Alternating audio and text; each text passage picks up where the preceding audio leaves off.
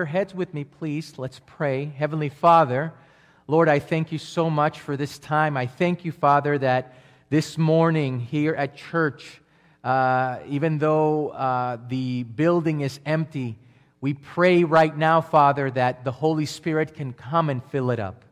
We know, Lord, that in this time we celebrate one of the most beautiful moments that has happened in history, in the history of this world, and that is not just your death, but also your resurrection.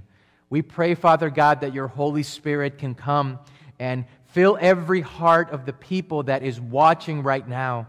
I pray, Father, that in this quarantine we can continue to stay safe, that we can continue to follow the guidelines, and that we can continue, Lord, most importantly, taking this time to seek you more every single day.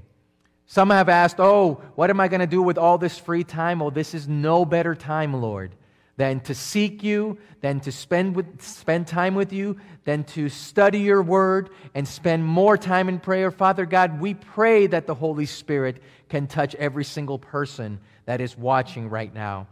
And we ask, Father, as we're about to start, that your presence can be felt not just here, but in every home. For we pray these things in Jesus' name. Let everybody say amen.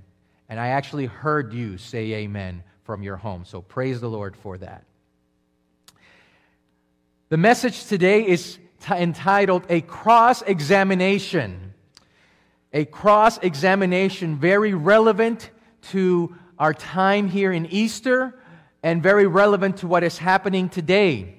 See, it is important to understand that though the Bible mentions suffering in almost every page, its purpose in mentioning it is more practical than philosophical.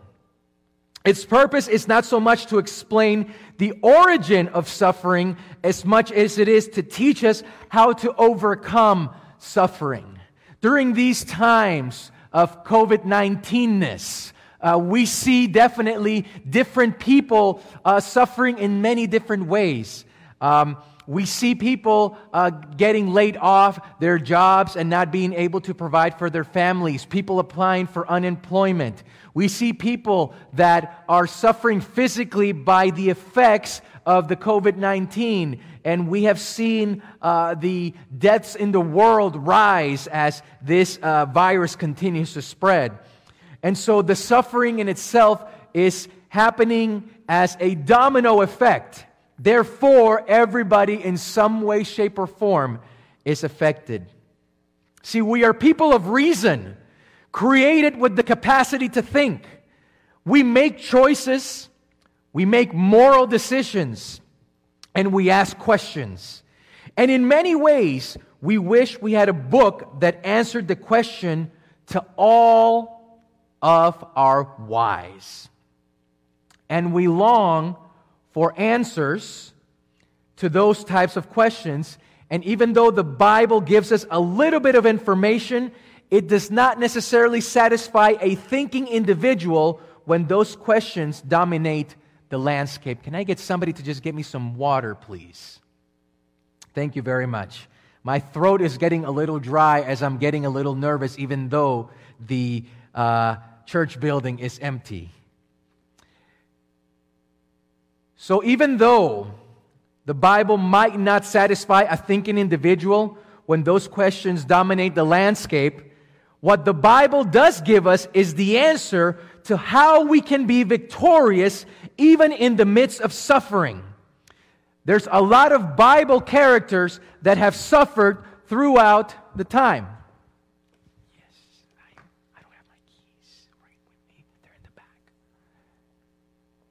Sorry, we're just getting some water here. Even a cup would be fine, honestly, from the water fountain. Thank you very much.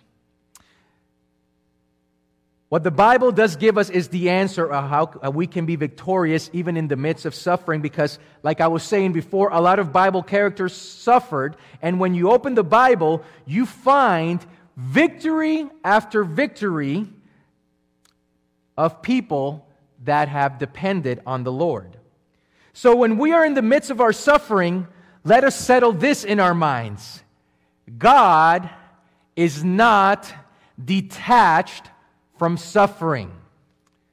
I'll say that again, and maybe I'll say it a little bit differently. God is not detached from your suffering. God is not detached from my suffering. God is not detached from our suffering. Jesus became flesh and blood, and He knows the suffering of a human being. So in other words, Jesus knows a thing or two about suffering. If you have your Bibles, please turn with me. And we actually read this yesterday in our Vespers. That's a cough of thirstiness, not a cough of COVID. Just want to let you know here. When the Bible talks about suffering, I think in 1 Peter chapter 2, it really brings a good perspective. 1 Peter chapter 2, we're going to start in verse 18. And it says, by the way, if you're home, say amen. Type amen if you are able to see it. Let me get some water here real quick. Oh, and I got two. Excellent.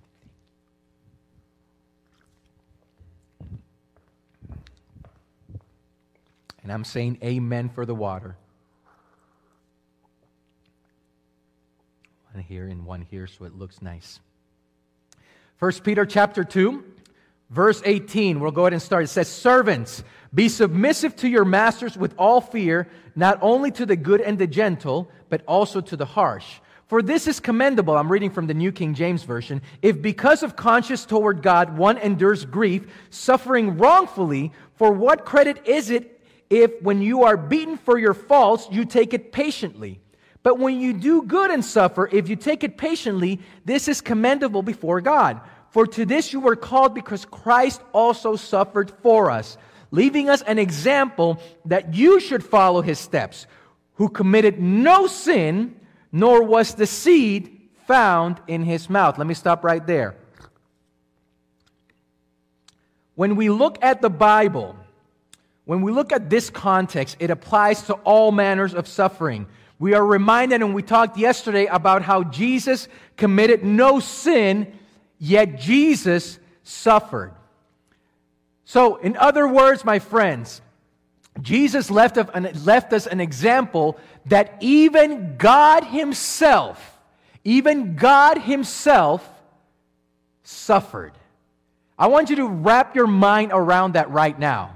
Okay?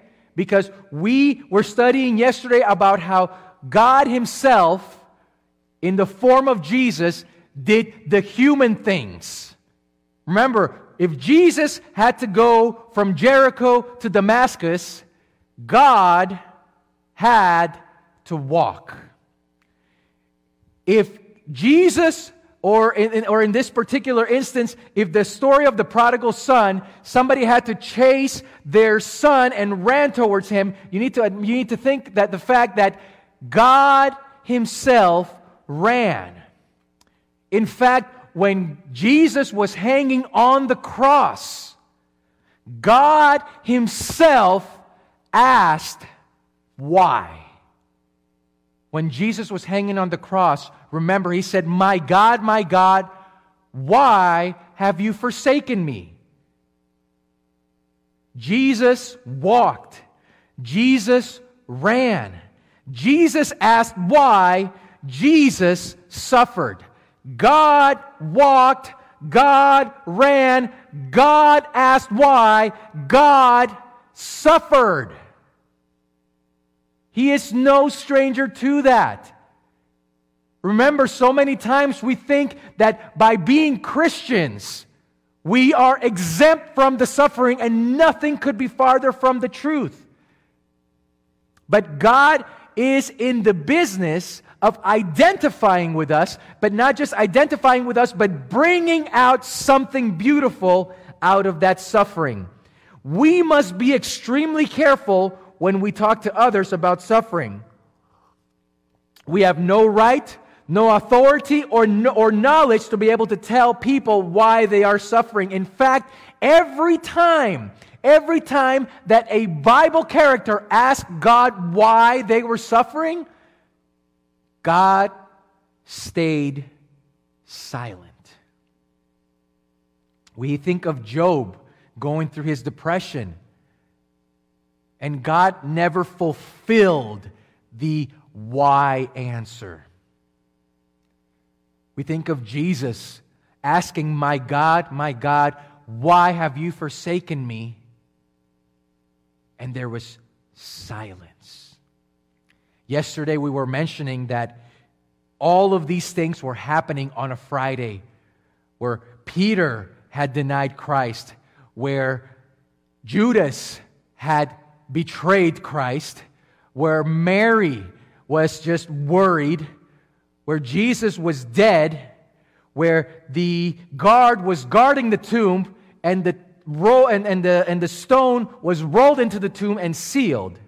All of these things happened on a Friday, but just remember that for every Friday, there's a Sunday that is coming with a Sabbath in between. If you're thinking, when is this going to end, and you might be going through something like this, my friends, stand close to God because He is the one that is able to take you through this and also bring something beautiful out of it. Jesus suffered. He never sinned. If there was a direct cause and effect from every sin we've committed in our lives, I'm going to tell you something, we would all be dead. The suffering in this world happens to everybody, whether you're a Christian, whether you're an atheist, whether you serve God or you don't serve God, to the rich, to the poor.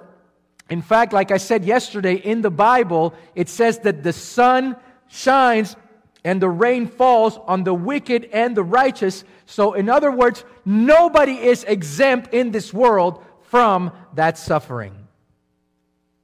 If we continue in 1 Peter chapter 2, verses 23, just continue in the same chapter, it says here, who when he was reviled did not revile in return. When he suffered, he did not threaten, but committed himself to him who judges righteously, who himself bore our sins in his own body on the tree, that we, having died to sins, might live for righteousness, by whose stripes you were healed. For you were like sheep going astray, but have now returned to the shepherd and overseer of your souls. So suffering is basically unavoidable, but in the midst of it, we can have victory. But how? We commit ourselves to God every single day. That is the only way that you can have victory. And that is the way that God brings victory in itself to your life, by you committing Himself to Him. In Hebrews 12, verses 1 through 3, turn that with me, turn over there with me if you please. Hebrews chapter 12, verses 1 through 3, and I'll give you a few seconds to get there. If you have to flip through your Bible, if you have to turn your Bible on your phone, on your iPad, whatever device you want to use, Hebrews 12, verses 1, 2, 3, and it says, therefore, we also, since we are surrounded by so great a cloud of witnesses, let us lay aside every weight and the sin which so easily ensnares us, and let us run with endurance the race that is set before us, looking unto Jesus, the author and finisher of our faith, who for the joy, listen to this, who for the joy that was set before him endured the cross, despising the shame, and has sat down at the right hand of the throne of God. For consider him, verse 3, who endured such hostility from sinners against himself, lest you become weary and discouraged in your souls. Jesus had a motivation to suffer, and that is when he kept his eyes on the prize. The motivation is you. The motivation is me. The motivation is every single person that said, I accept you, Lord. And also the motivation is every single person that rejected him. Because God is that good. Because God is that loving. Suffering is unavoidable. But when hard times come, turn to God. Jesus has been through them. Suffering is a tool that is used primarily from the devil, and its primary purpose is to get us discouraged and walk away from God. Some have said, I wouldn't let my children go through this. Why would God allow me to go through what I'm going through? It's almost funny because, you know, now that I have a son, some of these things really come to play.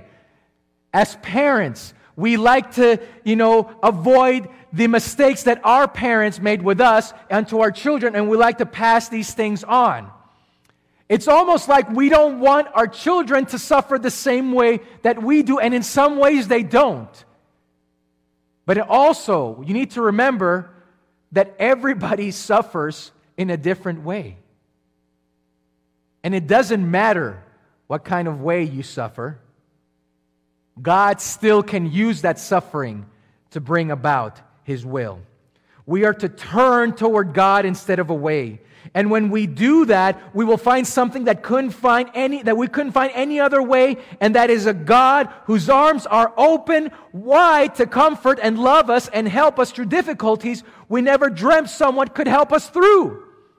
God Himself, He knows that every single part of who you are is here or at home because of the choices that you have made.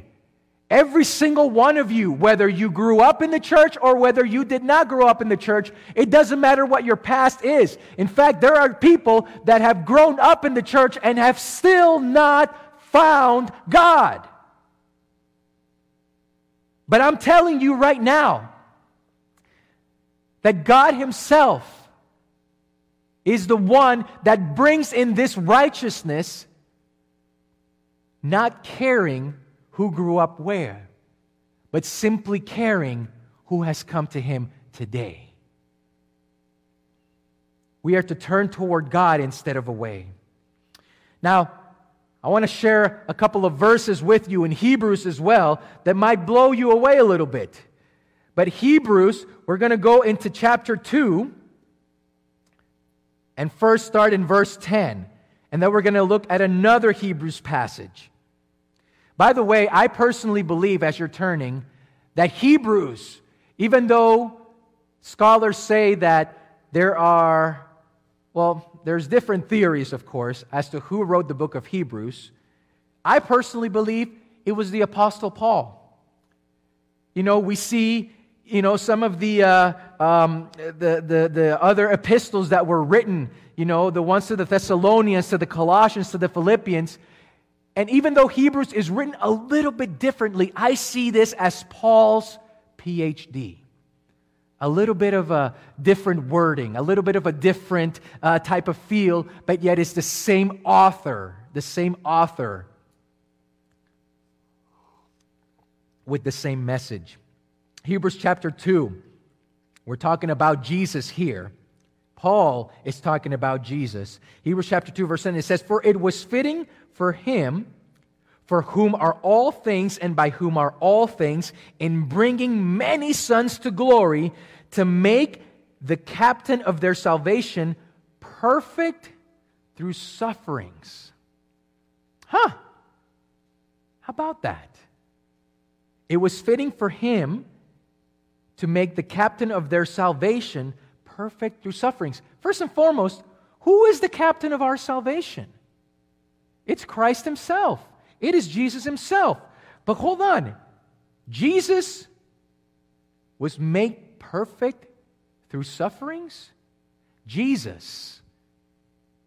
Turn with me to Hebrews chapter 5 now, verses 8 and 9. And it says, "Though He was a son, yet He learned obedience by the things which He suffered. And having been perfected, He became the author of eternal salvation to all who obey Him." Whoa, what is going on here? Hold on. Jesus became perfect? I thought He already was perfect. What is going on right here? How is it that He became perfect? See, the word in Greek is teleos. Perfection meaning not a stage that we arrive in, but rather maturation, being mature. Even though Jesus was sinless, his experience with God grew deeper and deeper and deeper. And even though Jesus was human, he always gave credit to God as to the miracles that he did. And he always emphasized how he and God were one and how he and God were connected, which, by the way, he had the same resource that you and I have, because you and I can also depend on God on our every waking second. It is describing here, in this type of maturation, a process that made Jesus perfect. His sufferings were the testing ground in which his obedience became full grown. So in other words, Jesus himself, God himself, also had to be perfected through suffering. And as a result, Jesus is today at the right hand of God, interceding for us as our great high priest. Jesus himself was telling us that, hey, you think you're going through something? I think I have an idea. I know a thing or two. Don't think of suffering as something that is negative necessarily, but think of the outcome that it can actually bring. Now you're thinking, Pastor, what do you know? And some of you are probably thinking, how dare you think of this? How dare you even say this? You don't know what I've been through. You don't know what suffering I had to go through. You don't know the type of suffering that I had to grow up with, etc., etc. And you might be right. I might have no idea whatsoever. But God does. Jesus does. You know, I'm only a human being. I can only have a limited amount of thought of what all of us went through. And in fact, when we meet people, we usually have no idea what their background is, what suffering they have been through, what their struggles are. But God himself does. God himself knows you from your head to your toe. God knows every single hair that is on your head. Jesus himself became perfect through suffering. God himself became perfect through suffering. In fact, James actually which is the next book after Hebrews, he emphasizes this. In chapter 1, verse 2, follow me as I read James 1, verse 2. It says, "My brethren, count it all joy when you fall into various trials." Oh, are you kidding me? How realistic is this? Count it all joy when you fall into various trials. Follow me. Knowing that the testing of your faith produces patience, but let patience have its perfect work, that you may be perfect and complete, lacking nothing. Another emphasis, my friends, of how the sufferings themselves, the temptations, the trials of life make you who you are today. But the end result all depends on how much you want to depend on your Lord and Savior. Count it all joy. The testing of your faith produces patience. By the way, I understand that going through it, it does not feel pretty at all. But God says, I know. And God says, it will not be forever.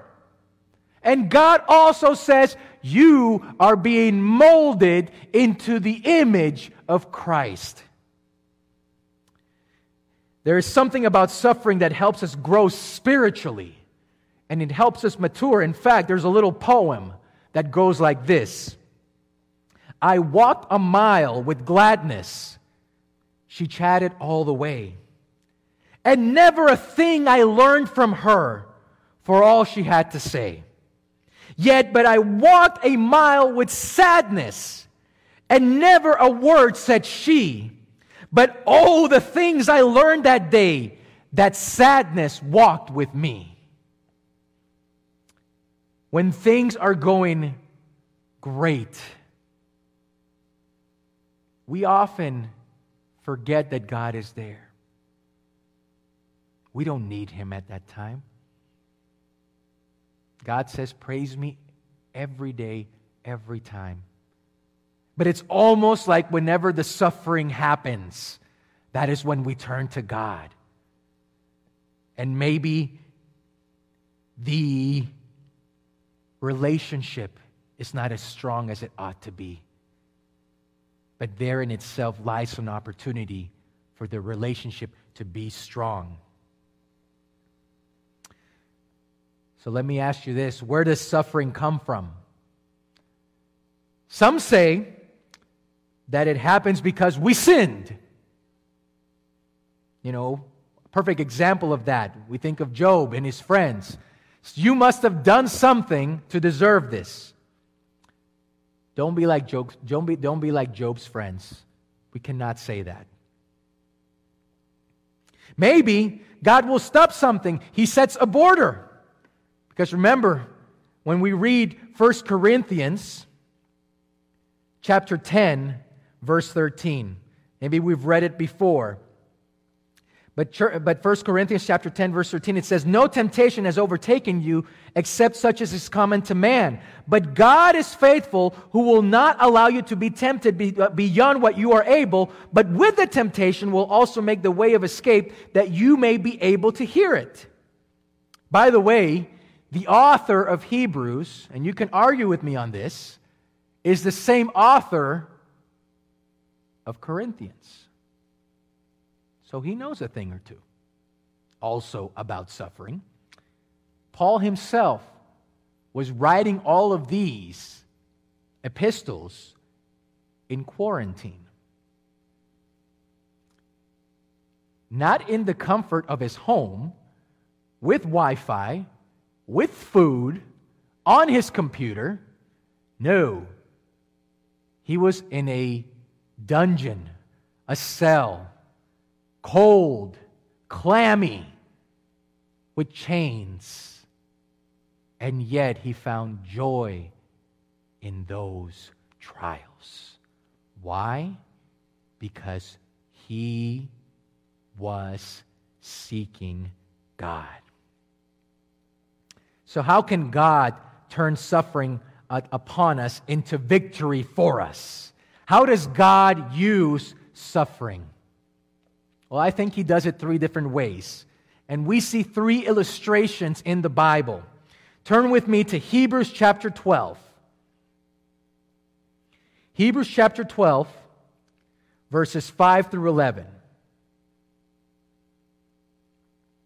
I'll give you a few seconds. You can type amen on the feed when you're there. The question is, how can God turn suffering upon us into victory for us? Hebrews chapter 12. We're going to start in verse 5, and it says, and you have forgotten the exhortation which speaks to you as to sons. Sorry about my English. My son, do not despise the chastening of the Lord, nor be discouraged when you are rebuked by Him. For whom the Lord loves, He chastens and scourges every son whom He receives. If you endure chastening, God deals with you as with sons, for what son is there whom a father does not discipline? The word chasten here should be really translated as discipline.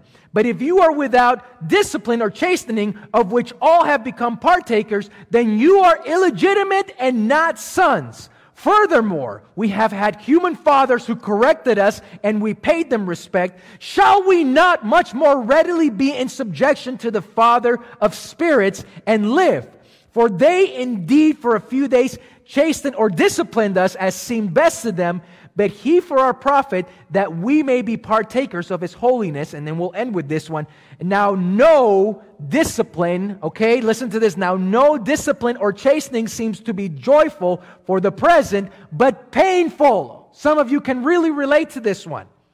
Nevertheless, afterward it yields the peaceable fruit of righteousness to those who have been trained by it. We look at that, and we see here the example of a father disciplining their child. Now, if I was to ask you, parents out there, do you like disciplining your child? That's a trick question. That is a trick question technically. Whether you like it or not, the point is that discipline is necessary. Because God is about disciplining His children. In His wisdom, He knows what we need. In His wisdom, He knows where we need to be polished. In Hebrews 12, we see a father disciplining a child. Turn with me to 1 Peter chapter 1. 1 Peter chapter 1. And I want you to keep these examples in mind. We have the father disciplining his child in Hebrews 12. And in 1 Peter chapter 1, we're going to start in verse 3. It says, "Blessed be the God and Father of our Lord Jesus Christ, who according to His abundant mercy has begotten us again to a living hope through the resurrection of Jesus Christ from the dead, to an inheritance incorruptible and undefiled and that does not fade away, reserved in heaven for you, who are kept by the power of God through faith for salvation, ready to be revealed in the last time." Keep going. We're going to stop in verse 7, but just keep following me here in verse 6. "In this you greatly rejoice, though now for a little while, if need be, you have been grieved by various trials, that the genuineness of your faith, being much more precious than gold that perishes, though it is tested by fire, may be found to praise, honor, and glory at the revelation of Jesus Christ." Hebrews 12 talks about a father disciplining their child. 1 Peter is talking about a metal worker refining gold through the fire. So we have a father disciplining a child. We have a metal worker refining gold. Please turn with me to our last example, and we're about done here. But in John chapter 15, the book of John, the Gospel of John, chapter 15. You've heard this one many times. And it says, "I am the true vine," verse 1, "and my Father is the vine dresser. Every branch in me that does not bear fruit, He takes away. And every branch that bears fruit," listen to this, "He prunes," okay? "He prunes that it may bear more fruit." So 3 examples over here. We have a father disciplining a child, a metal worker refining gold, and a gardener pruning his vine. All 3 metaphors, they describe a negative process, but all 3 underline the positive result: the child's good, the metal's purity, and the vine's fruitfulness. Suffering fosters perseverance. Suffering develops humility. Suffering purifies faith. Let me ask you a question to close our message today. Should we pray, listen to this, should we pray for suffering? Should we pray for suffering? You know what? The short answer to that technically is whatever you want to make it. You can pray yes, you can pray no. You can say yes, you can say no, because you know what? That's irrelevant. Because suffering will come no matter what. It'll come unannounced, unwanted, and inconveniently. What we should pray for is a faith to serve God through the suffering. And trust that through them we can become that mature person that He wants us to be. So today, Easter Sabbath, I should say, what does Calvary teach us? God teaches us through Calvary that He is not detached from human suffering and pain, that God through Christ has overcome human suffering and pain, that his death is real, and that death itself is conquered, that hope is not a fantasy or fairy tale. Jesus overcame every suffering imaginable. All hell was poured out on him, seeking his destruction. But you know what? The good news today, even though all hell was put on him, is that Jesus beat hell.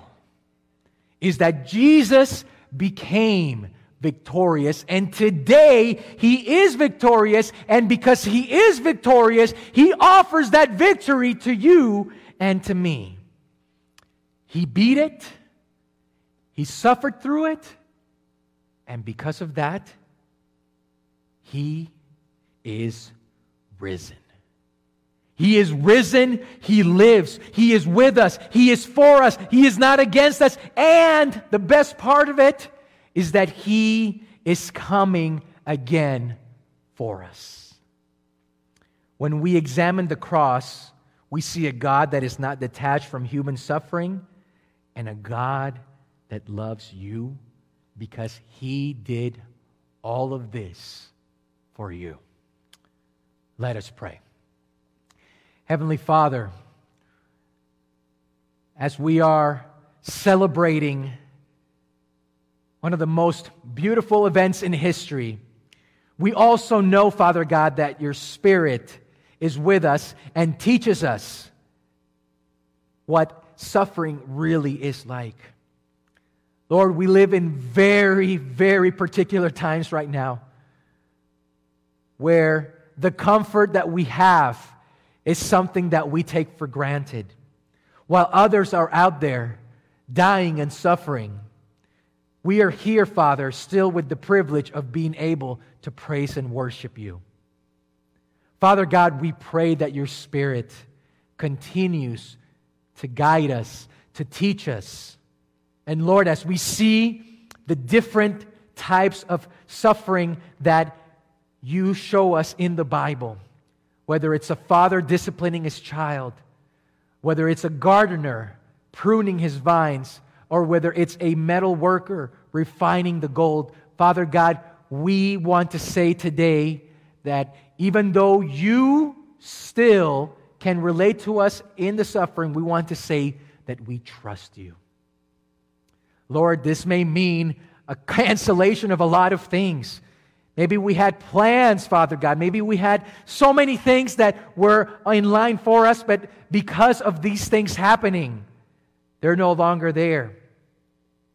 Father, remind us that you are still in control, that you are in control of our lives because you have the world in your hands.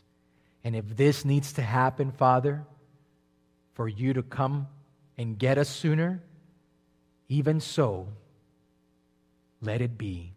Come, Lord Jesus, for we pray these things in Jesus' name. Amen.